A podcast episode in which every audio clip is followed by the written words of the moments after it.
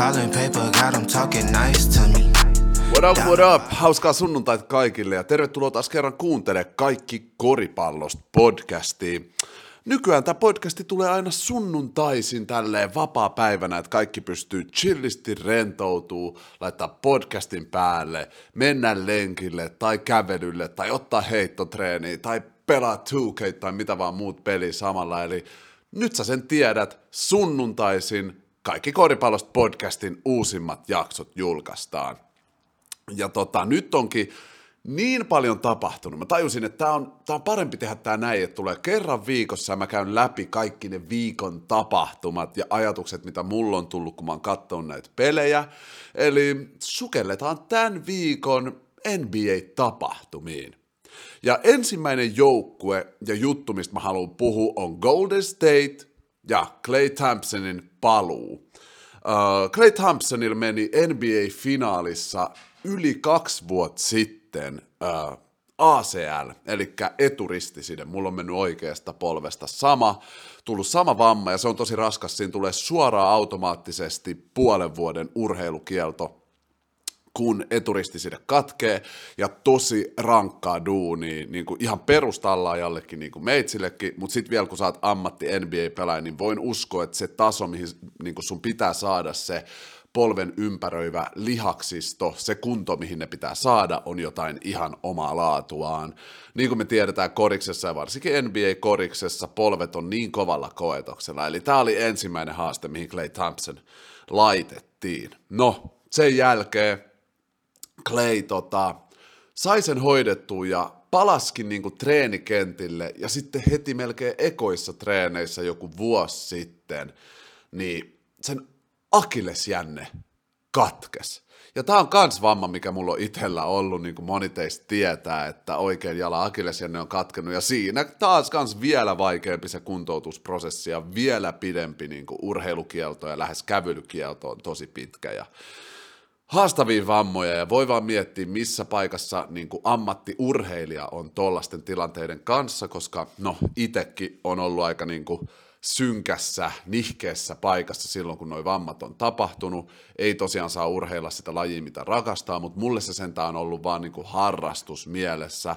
Miettikää, kun se on teidän ammatti ja niin kuin on tarve todistaa maailmalle, että on maailman paras heittäjä, maailman paras puolustaja, niin moni noita asioita, mitä Clay Thompson varmasti kokee itsensä olevan, ja sitten ei saa kahteen vuoteen ollenkaan pelata sitä lajia.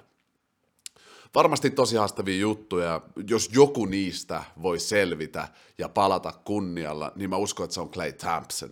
Tämä jäämä, äh, miten sitä kuvailisi, siinä ei ole mitään extra Clay Thompson ei ole yhtään extra, vaan se tekee ne treenit, mitä se, niin kuin sen pitää tehdä, pelaa pelit, ei tarvi ekstra huomioon. Se on niin kuin täydellinen pelaaja sun joukkueeseen. Supertähden taidoilla, mutta roolipelaajan mentaliteetilla. Se on aika lailla paras mahdollinen kombo, mitä sulla voi olla. Tuollainen Tim Duncan tyylinen pelaaja.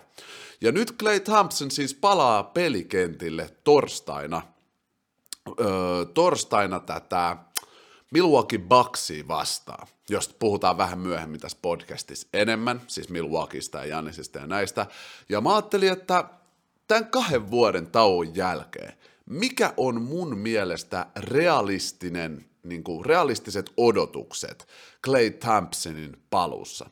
Ja tämä paluun matsi, mä uskon, että kun on tällainen heittävä pelaaja, jolla on kahden vuoden tauko ja varmasti hirveä tarve näyttää, että se on vieläkin niin kuin primissa ja pystyy olla iso asset tähän Golden State-jengiin, ja kuka ei siitä puhu, mutta jos nyt jotenkin Clay olisi niin kuin, äh, pelaaja, joka jotenkin haittaisi tota alkurotationia, en usko, että se niin on, niin Jordan Poolehan on ollut todella hyvä hänen paikallaan niin kuin pelaamassa, niin ajatelkaa, kun Claysta tulisi penkkipelaaja. Mä en todellakaan usko niin, mutta Claylla on isot paineet näyttää. Noi kaikki kauhukuvat varmasti saattaa käydä sen mielessä. Se haluaa näyttää, että naa, hell nah, mä en ole niinku hidastunut yhtään, mä pystyn tulla ja tehdä just niitä asioita, mitä mä oon aina tehnyt tässä joukkueessa todistaa niin kuin kritisoijat vääräksi, joten ton takia mä uskon, että tämä ensimmäinen peli ei tule menee mitenkään uskomattoman hyvin.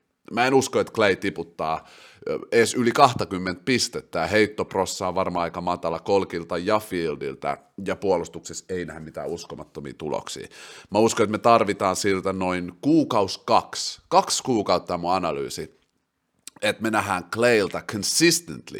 Sen kahden kuukauden aikana saattaa olla joku yksi-kaksi peli, jossa se tekee jotain ihan uskomattoman hienoa, isoja juttuja, mutta mä veikkaan, että vasta sit niiden kahden kuukauden rytmin löytämisen, oikeasti kahden vuoden tauko koriksesta on tosi iso juttu, kun me tiedetään, kaikki korispelaajat tietää, se on rytmistä kiinni hirveästi, että millainen rytmi sulla on, kuinka niinku tasaisesti sä oot pelannut ja löytänyt sun heiton, puolustuksen, kaikki sen joukkueen manööverit ja miten se toimii, niin äh, rytmin löytämiseen mä uskon menee joku parisen kuukautta ja sitten me aletaan näkeä sitä vanhaa kunnon Clayta.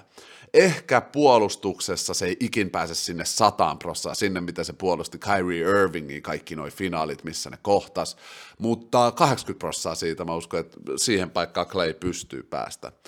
Toi on mun veikkaus siitä, mitä Claylta voi odottaa, mutta myös, koska se on Clay Thompson ja me tiedetään 11 dribblea 60 pistettä ää, ja niin kuin, eniten kolkkeen NBA-historiassa niin yhdessä pelissä ja tolle, että se pystyy catch fire, 39 pistettä kolmes erässä on myös sen yksi ennätyksistä, niin se voi catch fire ja tulla ineen guns blazing, eli näyttää niin kuin, äh, koska se on se, mun mielestä Clay Thompson on se jäbä, että kun se on kuuma, niin se on paras heittäjä NBAssä. Niin kuin kukaan ei voi päästä yhtä kuumaksi kuin se, edes se jengiläinen Stephen Curry. Eli no, mä toivon, että me nähtäisiin tollain räjähdys torstai Milwaukeet vastaan, mutta en ehkä ihan usko siihen. Ja mainitsin tuossa Stephen Curryn, joka oli pitkään niin kuin MVP uh, votingis ykkönen mun omassa mun omassa maailmassa, ja moni teistäkin ajatteli niin, että mulla oli KD ja uh, Curry koko ajan niin ailahteli, että kumpi niistä olisi se. Ja nyt mulle Curry on tippunut tuolta listalta ehkä jopa neljänneksi tai kolmanneksi. Uh, koska mä haluan DeMar DeRosanin kakkoseksi listalla, mutta joo, uh, Curry pelasi Dallasia vastaan ekaspuoliskossa tosi jäisesti. Niillä oli alkuviikosta Dallasia vastaan peli, ja, ja siis se, se, mitä mulla jäi siitä pelistä käteen, oli, että vaikka Curry oli jäinen, niin Golden State pysyi koko ajan siinä pelissä mukana. Eli ei missään vaiheessa joutunut epätoivoa, että ai vitsi, meidän leader ei tiputa niitä heittoja, mihin me ollaan totuttu, että nyt puolustettaisiin huonommin, tai muut pelaajat ei pystyisi hyökkää hyvin, tai se pelitaktiikka kärsisi. Ei mitään tollasta, vaan Golden State näytti ihan samalta joukkueelta, paitsi että ne Curryn patenttiheitot ei tippunut. Joten tämän takia ne pysy messissä pelissä, ja tämä kertoo tämän jengin uskomattomasta meiningistä.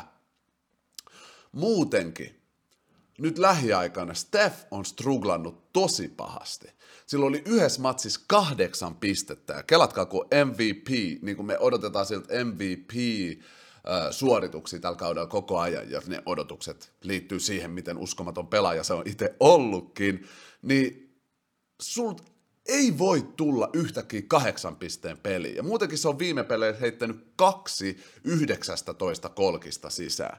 Ja ei voi muuta sanoa kuin, että ehkä se on väsymys, tällainen pieni pelaaja, jota niin kuin, kaikki joukkueet niiden pelitaktiikkaan kuuluu, että let's rough him up, eli puolustuksessa, hyökkäyksessä niin kuin, annetaan sille vähän ekstra kyynärpäätä ja tönäsyy, että se väsyisi. Ja nyt mä uskon, että tässä vaiheessa kautta, kun Curry on kaikkensa antanut ja Golden State on noin hyvin pelannut, niin se väsymys alkaa näkyä. Ja kun mä tein mun videon, joka kannattaa käydä tsekkaa mun top 5 pelaajista NBAstä tällä hetkellä, niin nämä on niitä ajatuksia, mitä mulla oli, miksi Curry jäi neljänneksi listalla. Koska koko ei vaan pituus, vaan sellainen koko massa on yksi iso osa koripalloa. Ja Curry ei sitä yhtä paljon ole kuin monilla muilla. Joten sen kroppa, kun sitä bängää, tiedät, LeBronin kokoiset, isot puolustajat, antaa vähän kyynärpäät, antaa noita juttuja, niin se pienempi kroppa väsyy nopeammin. Totta kai, siinä on enemmän kitkaa, enemmän ähm, niin kuin vastustusta pientä kroppaa kohtaan, joten siksi Uh, Curryn väsymys on näkynyt myös playoffeissa, jos käytte katsoa sen jakson, missä mä kerron koko Curryn uran läpi, niin tota, se on näkynyt playoffeissakin, että se playoffien fyysinen koripallo vaikuttaa Curryin um, vahvemmin kuin joihinkin muihin tähtiin, että me ollaan nähty, niin kuin Kevin Durant viime playoffeissa ja tälleen. Mutta joo, um, nyt näyttää siltä, että se on vähän väsynyt, Tai sitten vaan huono rytmi, ei sitä aina voi väsymyksen piikkiin laittaa, mutta yleisesti ihan sairaan hyvät Clay Thompson tulee takas tässä hetkessä, koska nyt se saa ottaa sitä roolia, mitä sen pitääkin ottaa, että se voi päästä siihen omaan primeinsa, akillesjänne ja ACL-vamman jälkeiseen primeinsa, mihin mä uskon, että se pystyy vielä nousemaan. Uh, eli oudosti sanottuna, Golden State on parhaassa mahdollisessa tilanteessa, missä ne voi olla – jopa siinä tilanteessa, että Curry nyt pelaa huonosti, koska Clay voi tulla, saada itsevarmuut siitä, että se niinku, ää, tuo voittoja tälle joukkueelle ja pystyy kantaa vähän niinku koko jengi harteillaan sen. Pari kuukautta vaikka niitä älliä tulisi ja se ei pelaisi niin hyvin, niin se roolimahdollisuus sille on siellä. Koska jos, jos Clay olisi tullut backiin tilanteessa, missä Golden Stateilla on vaikka kymmenen matsin voittoputki, niin silloin se on vaikeampi nähdä se oma rooli, oma merkitys siinä jengissä. Mutta nyt kun Curry on struglannut ja Golden Stateilläkin on enemmän tappioita, niin, niin tota, täydellinen tilanne niille tulla takas. Joo, siinä oli mun ajatuksia Golden Stateista ja Clay Thompsonin paluusta ja tällaisesta. Ja seuraavaksi mennään jengiin, joka mä toivon voittavan NBA-mestaruuden ja joka on tuonut mulle erittäin paljon harmaita hiuksia tällä kaudella. Eli mä puhun Los Angeles Helekutin Lakersista. Nyt on taas se aika, jos käytte kuuntelemaan tuolta alusta asti näitä podcasteita, jos ootte kuunnellut, niin te näette, että mä ailahtelen, on ailahdellut tässä Lakers-aiheesta tosi paljon, että jep, ne on hyviä, ei ne on huono, jep, ne on hyviä, ei ne on huono. Ja sitten yhdessä vaiheessa, varmaan viimeisessä viidessä podcastissa, mä en ole uskaltanut hypettää Lakersiin, nähdä niissä niinku sitä uskomaton potentiaalia, mihin ennen kautta odotettiin, että ne voi kasvaa siinä, kun ne löytäisi niiden rytmin, niin että ne alkaisi voittaa pelejä ja kaikkea.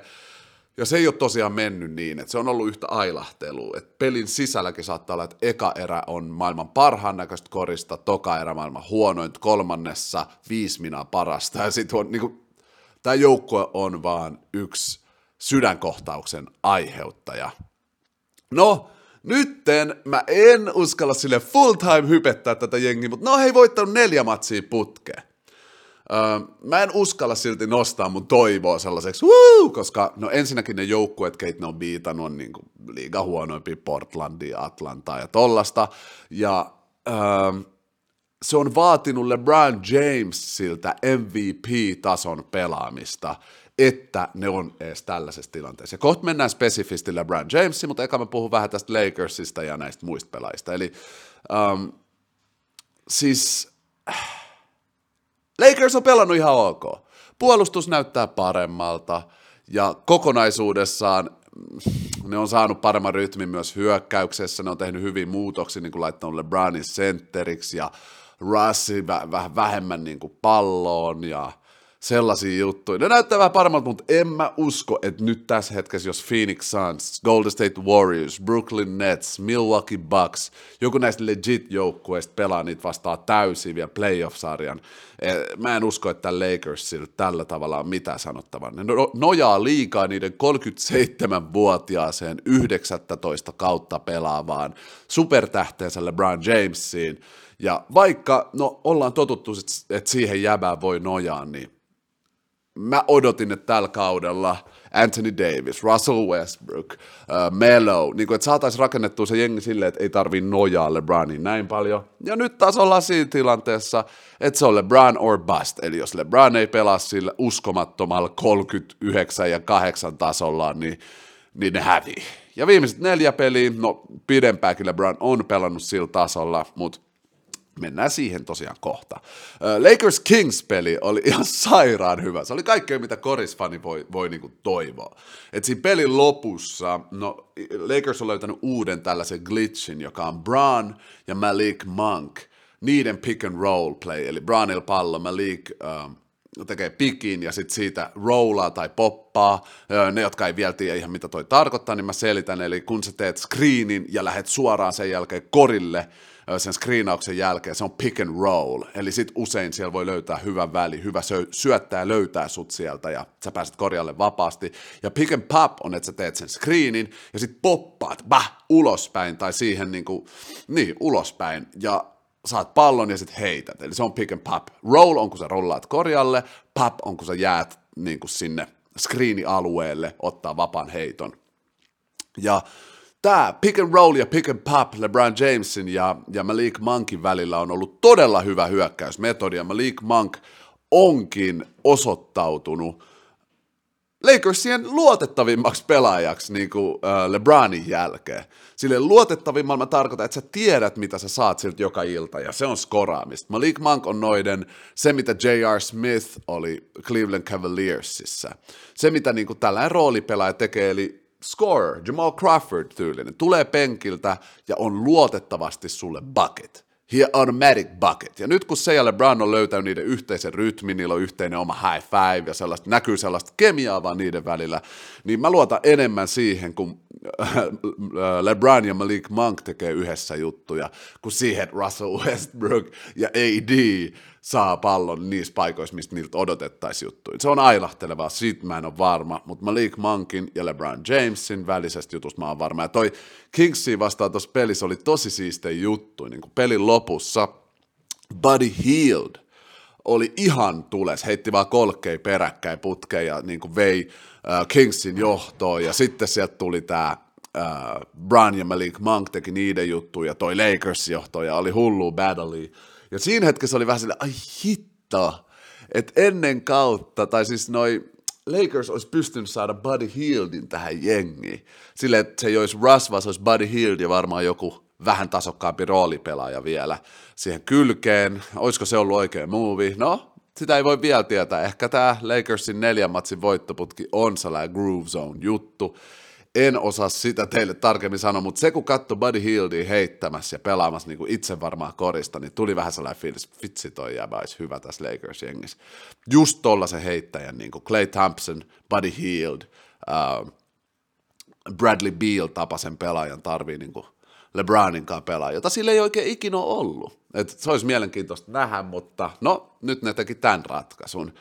Uh, ennen kautta ei olisi odottanut, että Sacramento Kings vastaan Los Angeles Lakers olisi tollanen sairaan tiukka, uskomaton peli, jos mennään tit for tat, heittoi, ah, tuolta, eka LeBron skoraa, sitten uh, Buddy Hield kolkki, sitten uh, Malik Monk, niin että se vikat viisi minä oli todella stressaava ja loput Lakers sen voitti, mutta en mä tiedä, onko toi juhlan aihe, että noin tiukkaa, tiukka matsi näiden kahden välillä oli.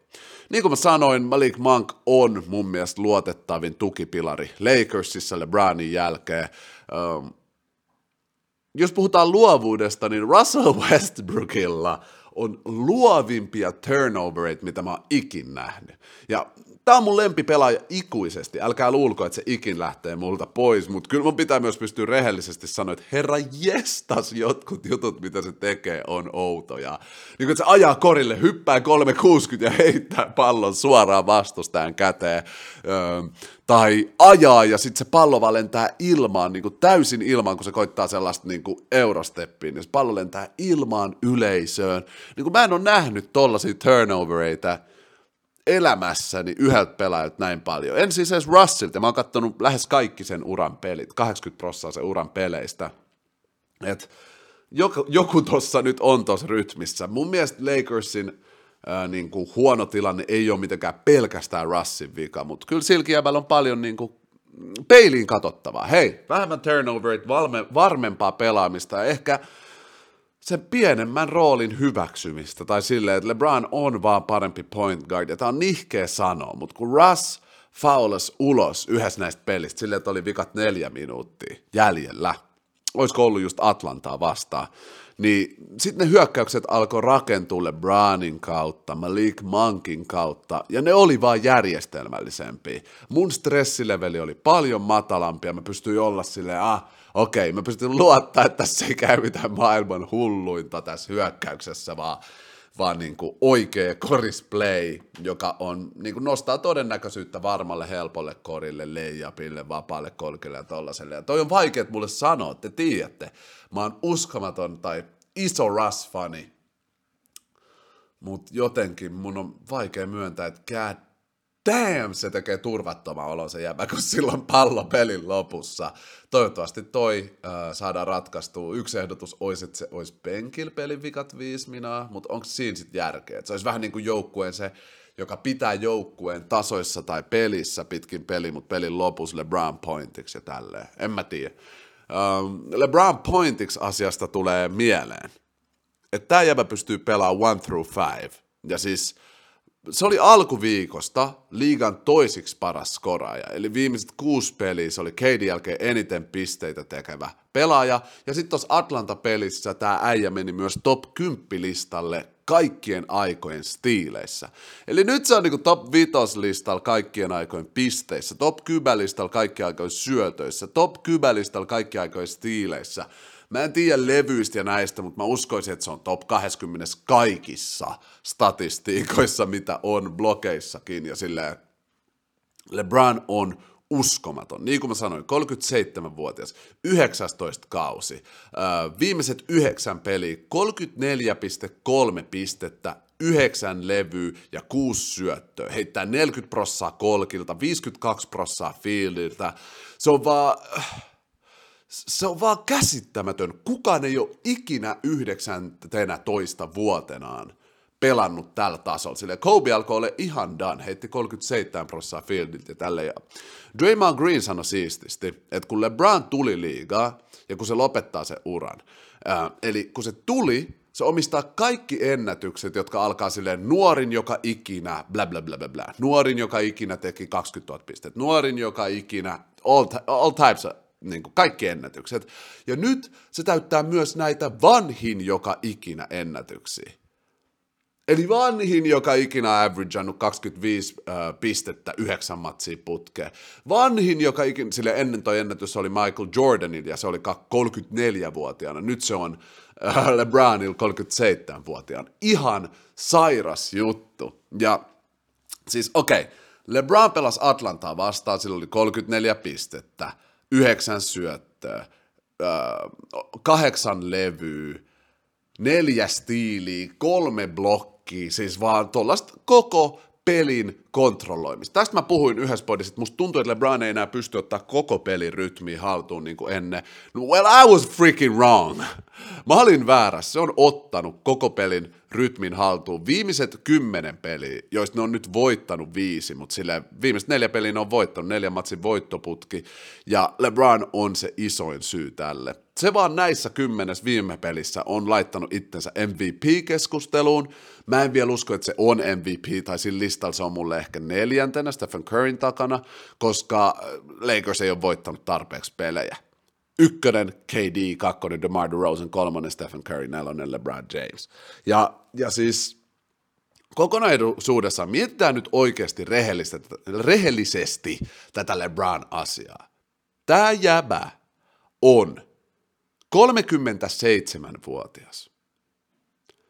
Se on tullut joka ikinen NBA-kausi 19 vuotta putkeen. Training campista hyvässä kunnossa. Se on vienyt joukkueensa niin pitkälle kuin mitenkään on mahdollista. Sille mun mielestä on vain yksi vuosi, 2011, kun voi sanoa, että ne olisi voinut mennä pidemmälle tai olisi ollut isommat odotukset. Muuten se on aina suoriutunut at the top – ennen 2011 ja sen jälkeen. Se myös se nousu 2011 jälkeen oli uskomaton niin kuin tappiosta uuteen nousuun. On se twiitti vuonna 2000, olisiko 15, kun joku sanoi, huh, onneksi LeBron on nyt sen verran vanha, että meidän ei tarvitse enää katsoa näitä shenanigans pitkään. Se oli joku LeBron hater sanoi noin. No se oli väärässä. Nyt seitsemän vuotta myöhemmin LeBron James on 37 ja on yhä MVP-keskusteluissa NBAissä. Oikeasti. Ystävät, appreciate this freaking greatness. Tällaista ei ole ikinä nähty ennen. Tämä on niin kuin nähtäisi ihme. Meidän pitää vaan tajua se. Kaikki toi vihaaminen ja LeBron, Jordan vertailu, se vie perspektiivin pois siitä, että ihan sama, ihan sama, unohdetaan GOAT-keskustelu. Mua ei nyt kiinnosta se tässä, vaan Tämä jäbä on 37V. Tiedättekö kun te olette pick-up-peleillä 37 v vetera- v veteraani tulee sinne, niin ne parhaat Young Bucks yleensä vie. Mutta LeBron James, ihan sama kuka tulee vastaan, onko se Trey Young, Buddy Hield, muit nuoria, kokeneita, hyviä pelaajia. LeBron James on niitä parempi fyysisesti, intellektuellisesti, pelirakentavasti, pisteitä tekevästi, se tekee vaan kaiken paremmin. Mä sanon uudestaan, Atlanta vasta 34 pistettä, kahdeksan levy, yhdeksän syöttöä, neljä stiiliä, kolme blokkia, kokonaisvaltaista, siellä on vaan N1A, flexaamista. Tämä jäbä tekee jotain, mitä me ei olla ihmisyydessä koskaan nähty. Ja sitä pitää osaa arvostaa. Unohtakaa GOAT-keskustelu silloin, kun te arvostatte individuaalipelaajaa. LeBron James tekee historiaa. Kobe Bryant oli yksi kaikkien aikojen parhaista pelaajista ikinä. Mun top 10 listalla helposti.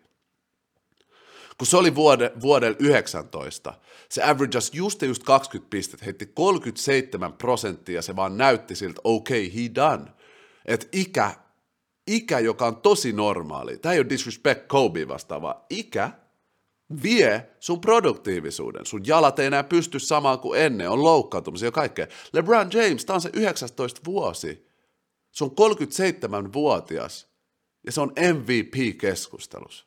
Tämä on ennennäkemätöntä ja kudos LeBron James ja mä nautin niin kuin Lakersin pelin kattomisesta vaan tällä hetkellä LeBronin takia, koska muuten se on yksi kaos koko juttu. Ja totakin voi miettiä. Tämä koko joukko on kaos ja silti tämä jäbä pitää ne playoff-keskusteluissa mukana. LeBron James is amazing ja mun toisiksi lempipelaaja ikinä, mä voin sanoa se ylpeänä. Lakers-kauksesta puheen ollen Taylor Horton Tucker, jonka piti tulla niin kuin, pelastaa Lakersin roolipelaaja kokoonpano, niin kuin, olla se jäbä, kuka pystyy ottaa ihan sikan roolia, mietittiin jopa starterina.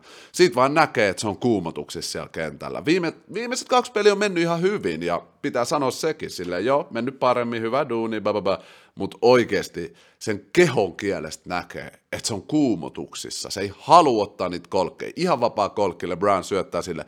Se tekee jonkun oudon pump fakein, ei kellekään, ja ajaa päin puolustaa, joka odottaa sitä paintis. Nyt musta tuntuu vaan, että joukkueet osaa taktikoida paremmin sitä vastaan, ja mm, sillä niin kuin itseluottamus on nyt on nyt matalalla. Toivottavasti se nousee sieltä. Yhdessä vaiheessa sillä oli kai 0 19 kolkista mennyt sisään. Nyt se on tehnyt yhden jostain kahdesta viidestä. Ja se on vain itsevarmuusasia. Se on usein urheilus niin, ja mä uskon, että se, silloin kun on sellaisia johtajia kuin LeBron James, Melo, uh, Dwight Howard, niin kokeneet veteraaneja, jotka on käynyt ylä- ja alamäkiä läpi, niin ne pystyy ehkä antaa Taylor Horton Tuckerille sen itseluottamuksen, minkä se tarvii koska se on siis lahjakas pelaaja. Tässä ei ole kyse siitä, että se ei osaisi pelaa, vaan itseluottamuksesta. Se näkee niistä epätasapainoisista heitoista ja sitten kehon kielestä vaan, kun se missaa ja tälleen. Silloin nyt pelko persissä, mutta kyllä sieltä voi aina nousta takaisin. Mä uskon, että jos joku, niin Lakersin veteraani kokoonpano pystyy sen, niin kuin, pystyy sen takas tuomaan omaan elementtinsä, itse varmaan pelaamisensa. Stanley Johnson!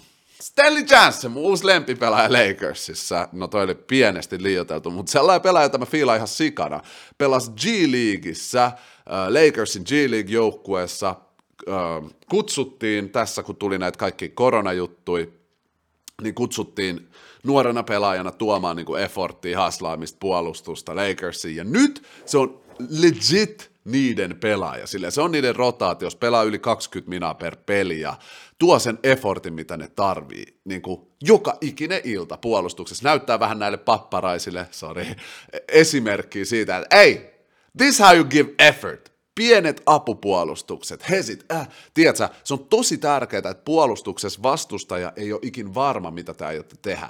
Siksi välillä blokataan, välillä otetaan charge. Siksi välillä koitetaan reachaa, välillä ei. että puolustaja ei ole ihan varma, mitä käy seuraavaksi. Ja Stanley Johnsonin effort-puolustus, kattokaa sitä. Välillä se tuplaa, välillä se esittää, että se tuplaa, välillä se pitää se oman miehen. Siinä on sellainen täys effort ja niin kuin odottamaton, tulevaisuus, läpästi sanottu, siinä, miten se puolustaa. Ja toi on tosi jees. Toivottavasti se pystyy tuomaan Lakersille hyvää. Tosiaan Lakers neljä matsia putkeen voitettu, ja niin, en mä tiedä, en mä tiedä, kyllä mulla vähän enemmän uskoa on niihin, mutta ei minkäänlaista sellaista, että ne olisi edes top 5 joukkoissa tällä hetkellä NBAs. Mä laitan heti helposti ten listan. Bulls, Brooklyn, Bucks, Suns, uh, Golden State, joukkueet, jotka biittaisi ne playoffeissa joka ikinen päivä. Jazz on kanssa yksi noista joukkueista. Memphis on kanssa yksi noista joukkueista. Niin, niitä on vaan moni. Saattaa olla, että ne ei olisi top kybästä tällä hetkellä NBA parhaista joukkueista. Ainut tapa voittaa olisi tämä helekutin LeBron James, joka on 37. Mua pelottaa vaan, kun mä muistan sen kauden, mä puhuin tästä viime podiskin, missä Dwight Howard ja Steve Nash tuli Lakersiin ja Kobe joutui antaa kaikkensa, että ne pääsee playoffeihin ja sitten Clay Thompsonin puolustamana kauden lopussa Golden State vastaan. Kobe oli joutunut antaa liikaa niin vanhana ja sen akillesianne poksahti he was never the same. Toivotaan, mä koputan puuta, että toi ei käy LeBronille ja uskon, että sen keho on vähän niin kuin vähemmän kulutettu kuin Kobe oli tuohon aikaan. Toivotaan parasta. Seuraavaksi puhutaan vähän Dallasista, eli äh, Dallasis, Dallasissa on hätä. en mä tiedä, onko siellä niin kuin nyt sellainen paniikki, mutta vähän hätä, koska siis, siis äh, Luka Doncicin nilkka meni taas. Mä katsoin sitä Golden Statea vastaista peliä, se nilkka meni taas ja se näytti tosi vihaselta siitä. Kiukutteli oikein. Ne, mun nilkka. Sori, mulla tulee vähän toi kiukuttelufiilis Luka Doncicista, jos mä haluun tykkää, mä haluun tykkää Luka Doncicista, mutta joku, joku siinä äijässä on mulle vähän vaikeeta. Mutta tätä mä en todellakaan toivonut, että sen nilkka menisi. Ja tässä on se, mistä mä puhuin jo vuosi sitten. Et Lukalla oli kaikki ja on kaikki potentiaali, jopa GOAT-keskustelu, joka nyt on ihan sikakaukana ennakoitu puhuminen, mutta sillä oli ja on kaikki potentiaali siihen, mutta et sä voi tätä itekin treenaa, että vaikka on lahjakas jossain, niin sä et voi tulla ineen, flexaa, ei laittaa duuni ineen ja luulla, että sä pystyt olla GOAT tai pitkään parempi kuin kaikki muut. Ja niin kuin LeBron James tuli ineen, lahjakkaimpana pelaajana ehkä ikinä koripallossa, mutta silti se teki myös eniten duunia. Luka ei tunnu mulle siltä, että se tekee eniten duunia. Se sanoi itsekin, että Aa, kesän näiden tota, olympialaisten jälkeen tuli vähän biletettyä liikaa ja ba ba ba ba. Okei, mä ymmärrän, sä oot ihminen ja jotkut ihmiset tarvii tollasta, mutta se tuli vähän pyöreänä tälle kaudelle ja koitti pelaa itsensä kuntoon, vähän James Harden meininki ja no mä lupaan teille, tolle ei pääse GOAT tolle ei pääse goatiksi. Koska nämä goatit tällä hetkellä, keistä puhutaan, tiedättekö te, uh, LeBron, Mike, Kobe, Timmy D, sellaiset äijät, joilla oli kaikki taito ja potentiaali, ja samalla ne laittoi eniten duuni ineen. Ne on ne goatit. Ja Luka voi olla jopa niin kuin, tosi korkealla tällä listalla, top 50 näillä, mitä se tekee nytten, mutta toi duunin laittaminen, se, se vaatii vaan sitä. Se vaatii sitä.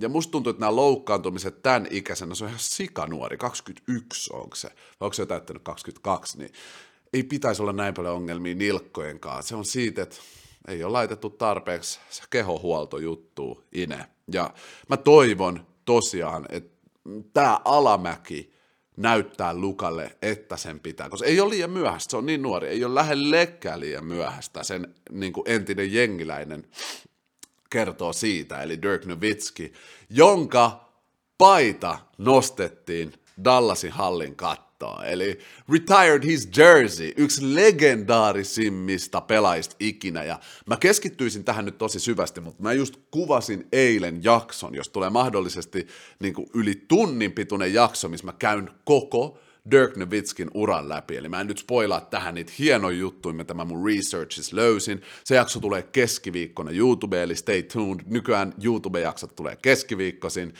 podcastit sunnuntaisin. Mä, mä teen tätä, mistä mä puhuin, että Lukan pitää tehdä. Eli opetella vähän niin kuin se tasainen duunin ineen laittaminen, joten nyt mä oon tehnyt itselleni aikataulut. Ja, ja keskiviikkon tosiaan tulee jakso Dirk Nowitzkin NBA-ura ihan uskomaton jätkä kokonaisuudessaan, Euroopan paras ikinä, ja lisää siitä sitten keskiviikkona. Ja toivottavasti Luka oikeasti skarppaa, ja tämä loukkaantuminen ei ole sen pahempi, mutta sama nilkka on nyt vaivannut kohta vuoden, että toivotaan, että kaikki on ok.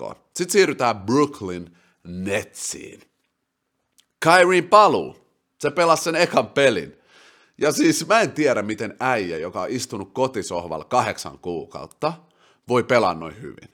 Eli se heitto, heitto ei tippunut erityisen hyvin, mikä on aika odotettavissa, niin kuin kun sulle ei ole rytmiä. Tätä mä just tarkoitin siinä Clay-jutussa, että heitto ei helposti tipu. Mutta tämä jäbä on yksi nopeimmista ja parhaista finishaajista korin alla ikinä. Ne sen movit, ne eh, pikku hesi, brä, between the legs, pyörähdys, eh, English of the glass. Siis toi on taiteilija toi jäbä. Se on ihan uskomatonta katsottavaa, miten se pelaa koripalloa, inspiroi ja siitä tulee sellainen fiilis, mäkin haluun, mäkin haluun. Ja se on kovan treenin takana päästä Kyrien tasolle.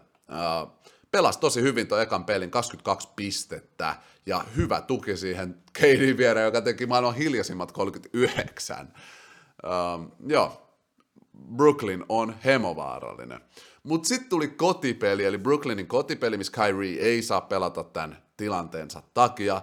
Ja se kotipeli oli Milwaukee vastaan. Ja mua ärsytti niin paljon, kun mä halusin nähdä Big Three, eli KD, Kyrie, Harden vastaan tämä Milwaukeein joukkue. Itse asiassa Drew Holiday oli poissa, DiVincenzo poissa, Brook Lopez vieläkin poissa, mutta silti mä halusin nähdä.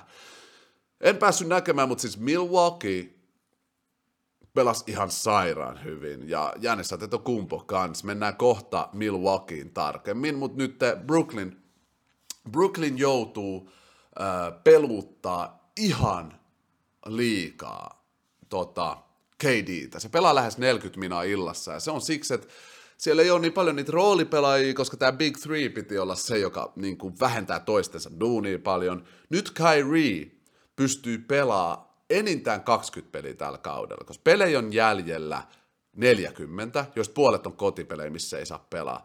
Tämän lisäksi ei saa pelaa Knicks-pelejä ja Toronto-pelejä. Ja mä en ole ihan varma, saako se pelaa Golden Stateiskään. Eli nyt niillä on niinku aikaa noin, sanotaan 15 peliä ää, rakentaa se kemia takaisin. Ne on onneksi pelannut jo yhdessä ja Brooklyn on vaarallinen joka tapauksessa. Nää, kun tämä koko kolmikko pelaa, niin Brooklyn on hävinnyt vaan – vaan vissiin kolme ottelua, voittanut 18 tai jotain. Että kyllä ne osaa jo pelaa yhteen, mutta playoffeissa, mitä enemmän te olette pelannut yhdessä, sen parempi ne pienet kemia-asiat on, että sä voit tietää, että Kyrie juoksee nyt kulmaan vaan siksi, että sä oot pelannut sen kanssa yli 50 peliä. Tollaset jutut, nyt niiden pitää koittaa löytää sitä kemiaa paremmin. ja myös vähentää KDin vastuuta pitkin kautta. Eli 40 minä on ihan liikaa. Me ei haluta nähdä taas sellaista, että KD menee playoffeihin väsyneenä, koska se on joutunut kantaa se joukkue sinne. Ja sitten me ei nähdä parasta mahdollista KDtä konferenssifinaalissa Milwaukee vastaan tai jotain. Mä haluan nähdä nämä jäbät refreshed. Onneksi Kyrie tuli nyt takas, se voittaa enemmän roolia, pelata itsensä sama tilanne kuin oikeastaan tuossa Kyrie ja Clay jutussa. Että Kyrie pitää saada pelata itteensä täydelliseen rytmiin, eli se voi ottaa paljon roolia, silloin fresh legs, ja sitten KD pitää saada levätä enemmän, silloin old legs, eli pa- pelannut paljon, niin vähentäkää KD-minuutteja, lisätkää Kyrie-minuutteja, ja siinä on hyvä ratkaisu siihen. Sama kuin kannattaa tehdä Kyrien ja, tai siis Curryn ja Clayn tilanteessa. Harden averageas koko tammikuun, on averageannut 11 vapari per peli. Muistatteko te, kun puhuttiin, että oh, Harden on nykyään whack, nämä säännönmuutokset muutti kaiken, Harden ei pääse enää vaparille, ja bla bla bla bla bla. No, nyt se averagea toisiksi eniten vapareit koko liigassa. Se on pelannut, niin kuin mä puhuin viime podissa, tosi hyviä matseja nyt, ja vielä kun Kyrie tuli back, niin siltä odotetaan enemmän point guard roolia. Joo, tähdet on asetettu tosi hyvin Brooklynille. Mä uskon, että Brooklyn Nets vastaan Milwaukee Bucks on konferenssifinaali ja kohta kuulette, että mitä mieltä mä oon, että mitä siinä konferenssifinaalissa tapahtuu, mutta sitä ennen mennään tähän yllättäjäjoukkueeseen ja yllättäjä supertähteen tällä kaudella. Eli Ja Morant on ohjannut Grizzliesin, no nyt ne on 4 ja 0 record putkea, mutta viime viikolla 3 ja 0 recordia. Jos Ja averages 34,7 pistettä, 6,7 levyä ja 4,7 syöttöä, kunnon MVP-numeroita tokan kauden supertähdeltä. Ähm, ja on uskomaton. Memphis Grizzlies on neljäntenä Westissä, koska niillä on vaan systeemi toimii ja supertähti, joka pystyy tehdä just niitä asioita, mitä ne tarvii. John kauden average on 25, 5 ja 6,6 syöttöä, eli todella hyvät lukemat tokakauden pelaajalle. Ja on nyt supertähti, okei okay, tähti, tähti supertähden ähm, rajamailla. Se on tähti supertähden rajamailla. Jos tämä kausi, niille ei tule hemo alamäkeen, ne pystyy pysyä esimerkiksi Westin nelosena. Miettikää, siellä on Phoenix, Golden State, Jazz ja sitten Memphis. Ja toi on ihan uskomaton, kun viime kaudella ne oli kasisiidi, pääsi just just playoffeihin, playing gameissa, ää, niin toi nousu, John kehitys, kaikki kertoo siitä, että a star is born. A Star is Born, koska jos te mietitte vaikka Hornetsin tilanne, missä on tämä LaMelo, niin ei se pysty tuoda tollasiin lukemiin. Totta kai Allen pelaa Memphisissä ja niillä on pidempään ollut yhteistä kemiaa ja kaikkea, mutta silti Gordon Hayward on tuolla Hornetsissa ja kaikkea. Et pitää antaa Jaalle paljon, paljon kredittiä. Memphis on mun kauden yllättäjä, kauden uskomattomin pelaaja ja tänä yönä niillä on Lakersin vasta. Eli viime yön noi Memphis voitti Clippersin ilman Ja mikä on uskomaton suoritus, niin kuin jengi tietää, tai silleen, että Clippers, vaikka niillä on paljon puuttuu pelaajia, niin ne on jotenkin legit systeemit, hän luo hyvä coach, ne voitti se ilman Jaata, ja mä uskon, että Ja ei pelannut, koska se haluaa näyttää nyt Lakersille.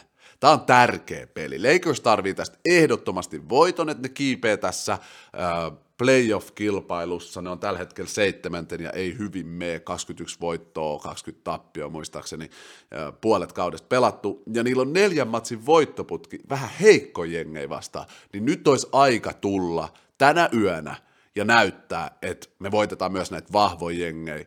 Mutta Ja tulee laittaa kaikkensa tätä juttua vastaan. Ja ei tuu kaatuu helposti. Musta tuntuu, että se lepäs. Vähän niin kuin, että sillä on pieni, se vamman syy, tai levon syy oli etureisivamma, joku pikku etureisivamma. Mä uskon, että oikeasti ne vaan leputtaa sitä, jotta tänään Lakersi vastaan, on the big stage, Goattia vastaan, uh, ainakin meidän aikakauden Goattia vastaan, se pääsee näyttää, mistä se on tehty. Eli LeBron vastaa Ja tänään tänään sunnuntai-iltana I will watch that game, ja siitä sitten puhutaan ensi viikon podcastissa heti alkuun. Odotan innolla ja hyvä duuni Memphis Grizzlies. Sitten tämän kauden pahimmat alisuoriutujat mun näkemyksestä on Boston, Knicks ja Atlanta. Ja itse Boston ja Knicks pelas aika mielenkiintoisen pelin tuossa pari päivää sitten, siitä on pakko puhua. Mielenkiintoista siitä pelistä että no ensinnäkin Celtics dominoi ihan ylös alas sitä peliä, johti niin paljon, että mä ajattelin, että kohta mä laitan tämän matsia pois. Sitten sellainen ranskalainen pelaaja kuin Evan Fournier trippas se teki 41 pistettä ja kahdeksan levyä, tiputti 10, 14 kolkista sisään ja näytti vaan silleen Stephen Curryltä. Se näytti Stephen Curryltä, se juoksi ympäri kenttää ja otti mahottomiin kolkkeihin ineen ja toi um, Nixin takas tähän matsiin, missä ne oli yli 20 pistettä tappiolla. Uh, mä en tiedä, onko se molempien jengin huonoutta vai että ne oli tosi korkealta. Oikeastaan mä tiedän. Molempien jengien huonoutta, ne on niin silleen miten Boston menettää tollaisen johdon ja antaa pelaa niin kuin Evan Fournier jatkaa vielä viiden kolkin jälkeen kolkkien ottamista sillä, että se tekee viisi lisää.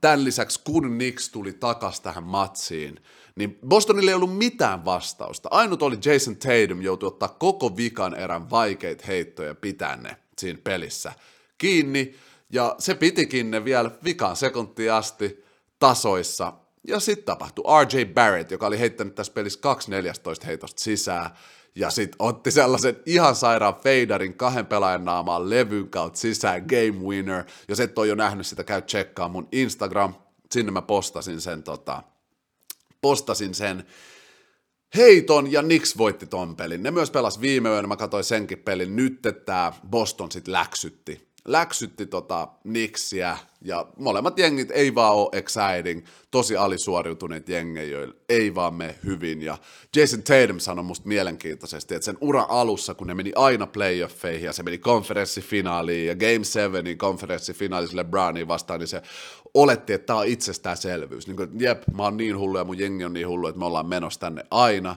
mutta nyt se tajuu, mikä NBA on oikeasti, mitä tässä liigassa oikeasti tapahtuu, miten vaikeaa voittaminen on. Ja toi on tärkeä oppi nuorelle pelaajalle, että tästä vaan matka ylöspäin. Tämä on nyt alisuoriutuva kausi ja toivotaan, että ne pääsee nyt niin kuin, äh, johonkin voittoputkeen, tai eh, mä haluaisin nähdä kuitenkin hyvän Bostonin. Musta se aina kehittää tätä liigaa, kun nämä legendajoukkueet Lakers, Boston, Sixers on kovia. Julius Randle Knicksissä on struglannut koko kauden, Knicks-fanit on buuannut sitä, kun se tuossa matsissa, mistä tuli toi buzzer beater, teki pelin lopussa tosi tärkeä ajon ja leijapin, niin se näytti peukkuu alas ja kertoi, että se oli niinku Knicks-faneille sellainen niinku dissi, että olkaa hiljaa. Eli siellä on vähän nyt Randallin ja Knicks-fanien välillä beefiä, mutta mä ymmärrän noita faneja, okei, buuaaminen on aika paljon omalle pelaajalle sille, mutta Knicks-fanit on aina ollut tollasia. Ne on niinku Sixers-fanit sellaisia tosi aggressiivisia. Kun sä pelaat hyvin, niin ne kannustaa sua maailman aggressiivisemmin ja tekee vastustajalle tilanteesta vaikeaa. Kun sä pelaat huonosti, ne ei pelkää buuassa ja sano, että sä oot wiggity whack.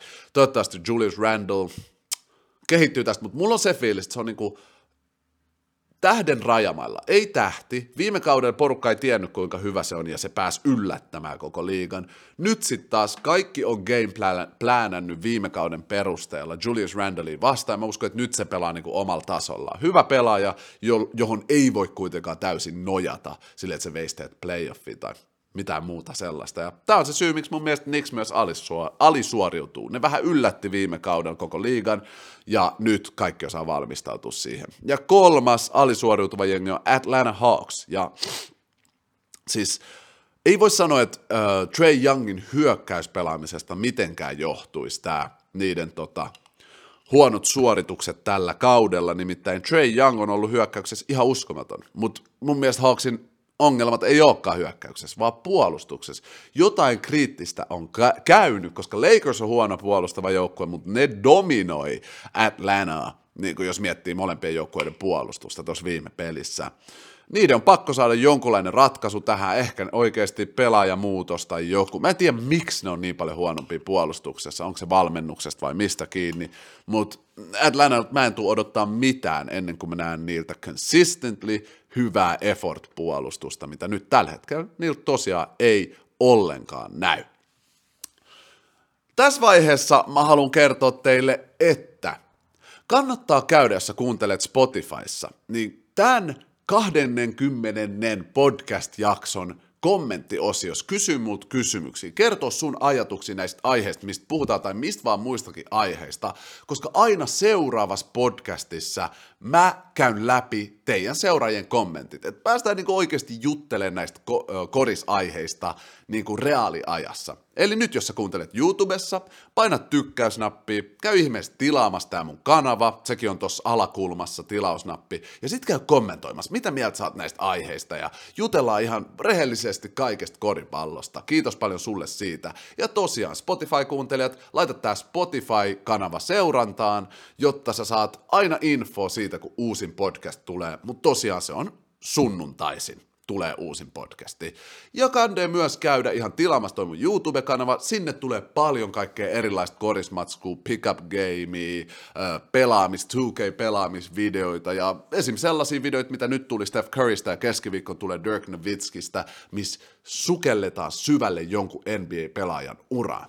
Eli käy ihmeessä tilaa mun YouTube-kanava, kiitos tosi paljon sulle siitä. Tämänkin podcastin lopussa mennään katsoa ton jakso 19 kommentit, että mitä te seuraajat ootte siellä ollut mieltä mun mielipiteistä ja jutellut muutenkin. Mutta sitä ennen vielä jutellaan vähän Milwaukeeista ja sitten vähän loppuajatuksia. Eli Milwaukee biittas Brooklynin tosi vakuuttavasti. Uh, ihan selkeä voitto. KD pelasi hyvin, mutta ei riittänyt. James Harden oli vähän hiljainen. Mutta ykkösenä mulle tulee mieleen vaan, miten Milwaukee, jos puuttuu niin paljon pelaajia, mä mainitsinkin tosi jo äsken, Drew Holiday ei pelannut, Chenzo, niiden tärkeä kolki heittää, joka spreadaa sitä kenttää ei pelannut. Brook Lopez, niiden isomies, rima, riman puolustaja, joka myös spreadaa Jännisille kenttää, ei pelannut. Ja silti ne voitti tosi vakuuttavasti.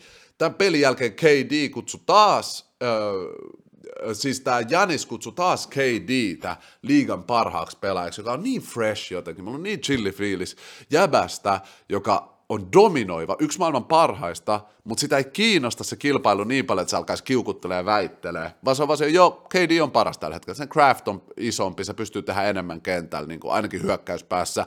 Mä oon ehkä eri mieltä, tai en ole, kyllä KD on paras. Ah, ei, Janis on paras. Näettekö te, noin lähellä ne on toisiaan, mutta musta on fresh ja siisti, että tota, Janis pystyy sanoa tollaisia asioita, koska ei ollut mun mielestä sellaisia tähtiä, jotka sanoo niin. Siis Milwaukee Bucks on todella legit. Se on mitä mä halusin tässä puhua, että Chris Middletonilla on ollut vähän huonompi kausi. Nämä pelaajat, jotka mä mainitsin, on ollut poissa.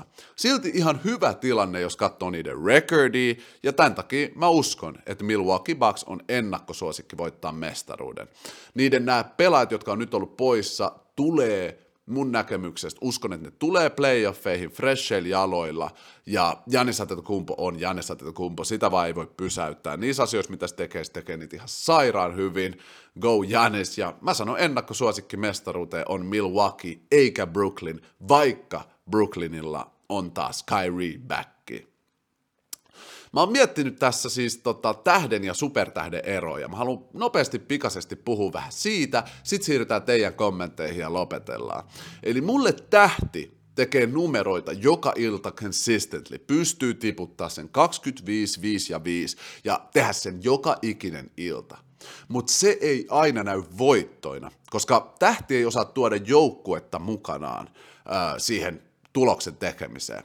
Eli sellaisia jäbi on paljon tässä liigassa, jotka pystyy tehdä uskomattomia lukemia, kun ne vaan saa ne vaadit, vaadittavat minuutit sitä varten, eli vaikka 35 minaa, niin monet pelat pystyy tiputtaa 25, 23, 5 ja 4, tollaisia lukemia. Mun mielestä ne on tähtiä. Toi ei ole helppoa, toi on todella vaikeaa. Mutta siinä on ero supertähteen. Supertähti on johtaja.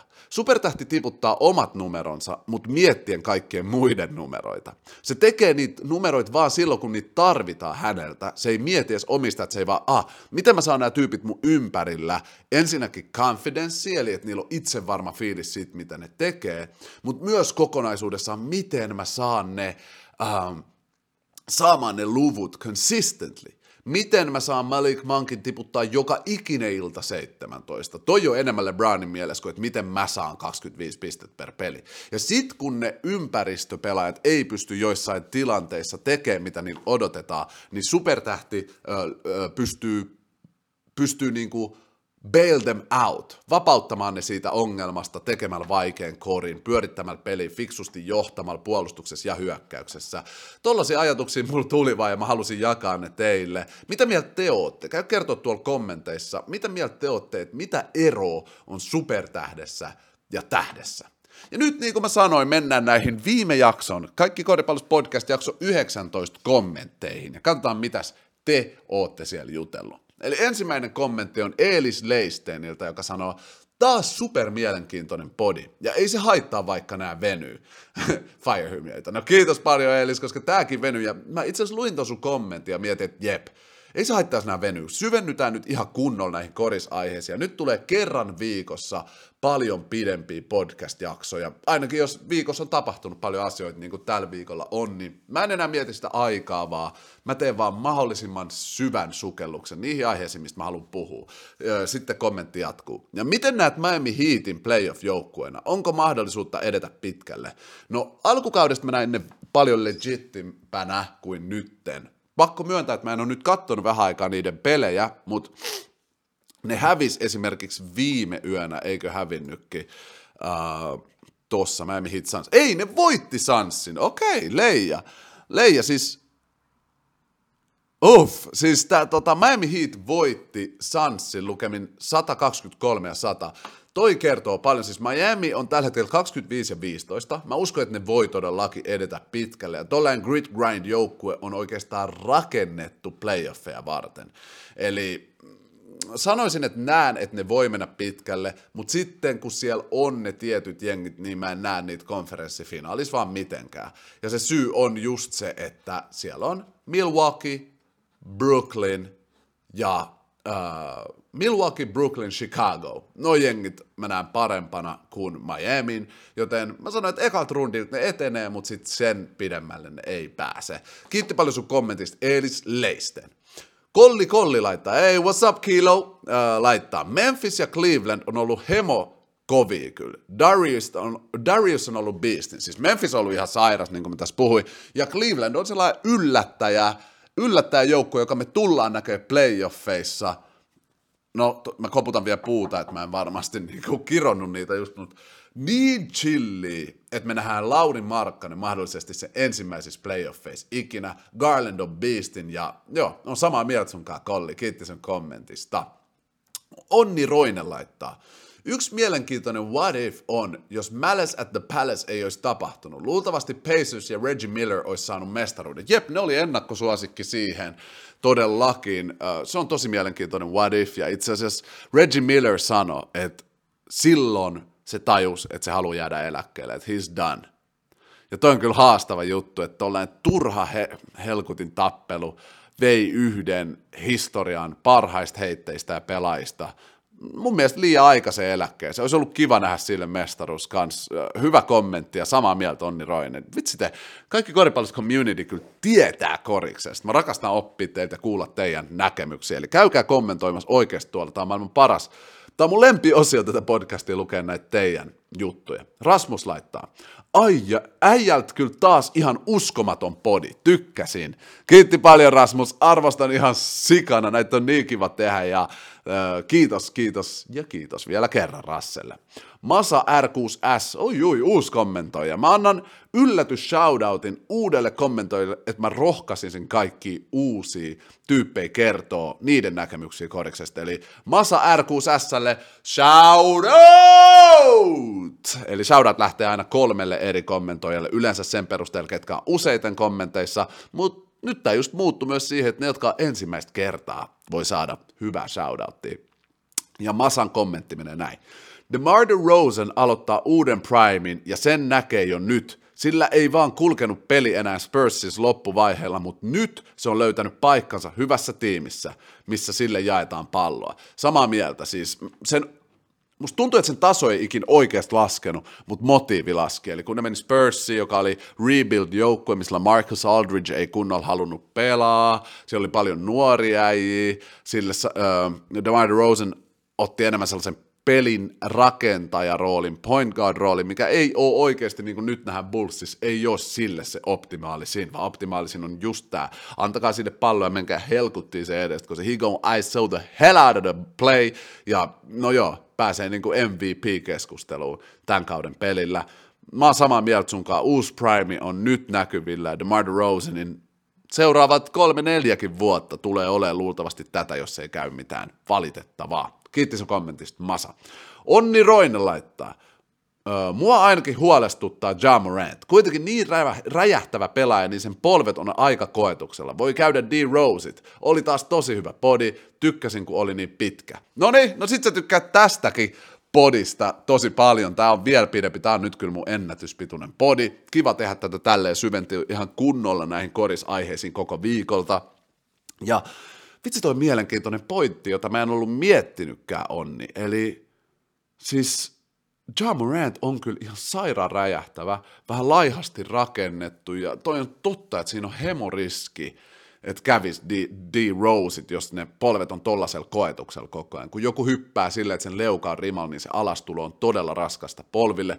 Toivottavasti siellä Memphisin kuntoutustiimi pitää tästä asiasta hyvää huolta ja ei anna um, ei anna tota, Ja Morantin loukkaantua. Toivotaan vaan parasta, mä pidän nyt sormet ristissä ja koputan vielä puuta sen lisäksi. Toivottavasti ei ole totta toi, tai toivottavasti toi ei tapahdu, mutta tosi hyvä analyysi ja on kyllä samaa mieltä, että nyt alkoi huolestuttaa on niin.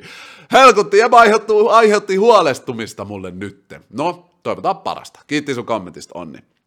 Ja sitten Valtteri Virtanen, shout out! Sinne lähti Valtteri Virtaselle shoutout, ja tässä on sen top vitonen tällä hetkellä. Ykkönen Warriors, kakkonen Suns, kolmonen Bucks, nelonen Nets ja vitonen Bulls. Mulla on samat joukkueet, saattaisi olla vähän eri järjestyksessä, oiskohan.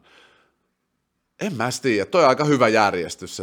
Kiitti sun top fiveista. Kertokaa te muutkin nyt tämän jakson tonne alas, teidän top five. Mä haluan kuulla nyt kauden puolessa välissä, että mitä mieltä te ootte näistä tämänhetkisistä NBA-joukkueista, mitkä on teidän top five pelaajat, top five joukkueet, top five puolustajat. Kertokaa vaan tuolla kommenteissa, niitä on kiva aina miettiä. Mikael Heinonen laittaa, Ja Morant on tuleva MVP, huikee body.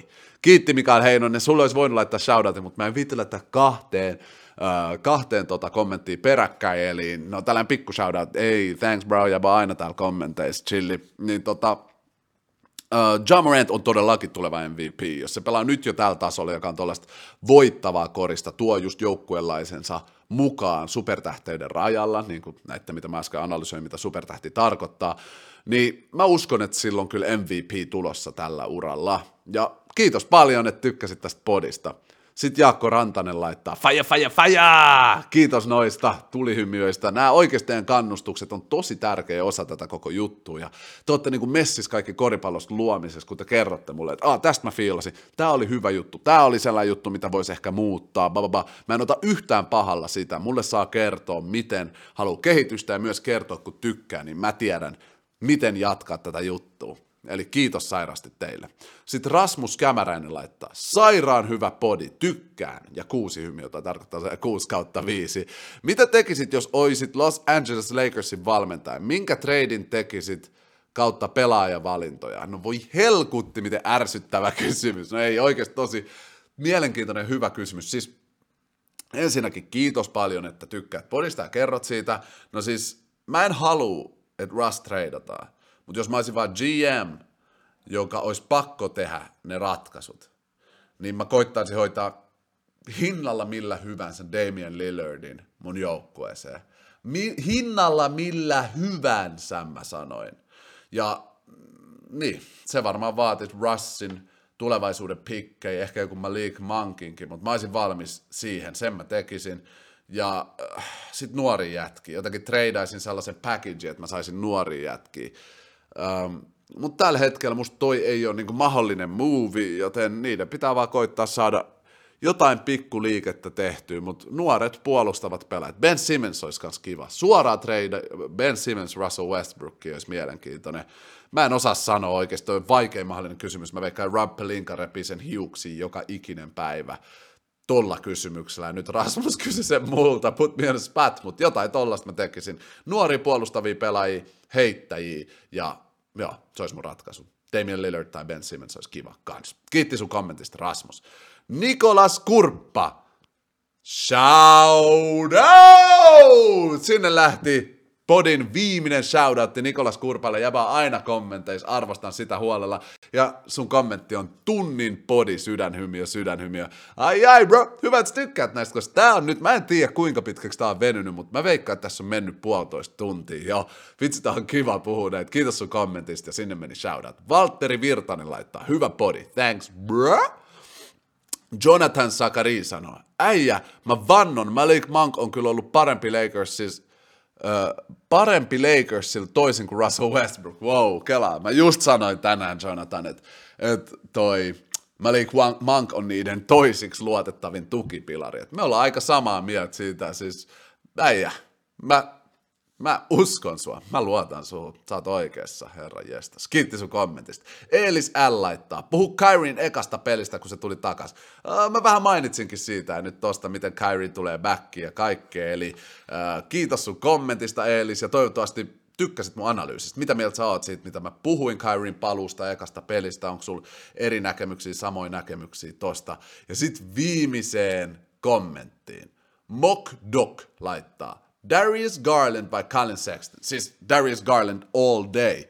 Colin Sexton on niitä, joilla on potentiaali tähteyteen, mutta ehkä ei supertähteyteen, kun sitten taas Garland oikeasti pelaa niinku joukkueena. Öm, niin, no mä ottaisin Darius Garlandin itse. Mitä sä, Mockdog, tekisit ja kuuntelija muutenkin, mitä te tekisitte? Uh, tässä vaiheessa meitsi alkaa lopettele tätä podia. Muista painaa hei tuota tykkäysnappia YouTube-puolella tuosta alhaalta ja Spotifyssa. Muista laittaa tää seurantaan, tää mun Spotify-kanava, niin tiedät aina milloin podcasti tulee. Tämän lisäksi YouTube-kanavaa tilaukseen ja käy kommentoimassa sun näkemyksiä, mulle vähän kannustusta tai vinkkejä, miten tämä podcasti voisi kehittyä. Ja käykää tsekkaa mun Twitch, Instagram, TikTok, YouTube, Spotify, Facebook, ottakaa koko tämä koriskombo haltuun, niin te tosiaan tiedätte ihan kaiken koripallosta. No niin, tässä vaiheessa meitsi lopettelee. Kiitos ihan sika teille kuuntelijoille. Vitsi mä nautin siitä, että mä voin tehdä tätä kanavaa teidän kaa. Te olette osa kaikki koripallosta community and I love it. Niin kuin aina, love for everybody, peace and love. Ja tsekataan keskiviikkona, kun tulee Dirk Nowitzki jakso. Moro! Brown baby. They think that I'm stunting, but it's slight to me.